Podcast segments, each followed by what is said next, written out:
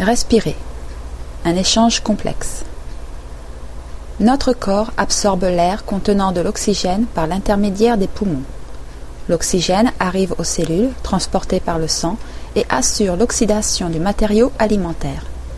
Cette réaction produit une libération d'énergie qui permet aux différents organes de notre corps de fonctionner.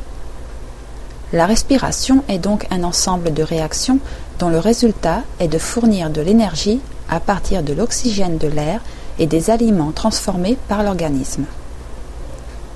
Ce processus s'accomplit dans chaque cellule dans les corpuscules spécialisés, les mitochondries. L'oxygène et l'hémoglobine. Il se produit un afflux continuel d'oxygène dans notre corps, et c'est par son intermédiaire qu'ont lieu des réactions d'oxydation conduisant au maintien de la vie. Un homme devrait consommer chaque jour environ 100 g de protéines, 70 g de lipides et 400 g de glucides. Ces matériaux exigent, pour que s'accomplisse leur oxydation, plus de 600 litres d'oxygène. Naturellement, il s'agit là d'une quantité moyenne qui varie selon l'activité, c'est-à-dire selon l'énergie dont le corps a besoin. Ainsi, quand on dort, on se contente d'un quart de litre d'oxygène par minute. En revanche, quand on court à toute vitesse, on arrive à consommer plus de 5 litres d'oxygène par minute.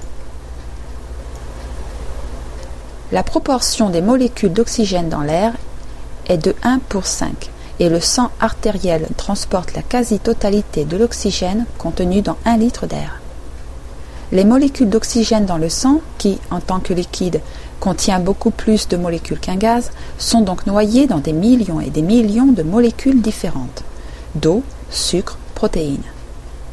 Et ce n'est que grâce aux globules rouges du sang, qui contiennent une substance particulière, l'hémoglobine, capable de s'emparer et de transporter l'oxygène, que celui-ci peut circuler en quantité suffisante dans notre corps. Sans l'hémoglobine, la quantité d'oxygène dissous dans le sang ne permettrait à l'organisme humain que deux secondes et demie de vie. Environ un tiers du poids des globules rouges est constitué par l'hémoglobine. Un litre de sang contient 5000 milliards de globules rouges, et chacun contient 300 millions de molécules d'hémoglobine. Celles-ci sont des molécules formées notamment pour un de quatre atomes de fer, dont l'une des propriétés est de fixer l'oxygène. L'hémoglobine, chargée d'oxygène dans la circulation artérielle, est de couleur rouge vif.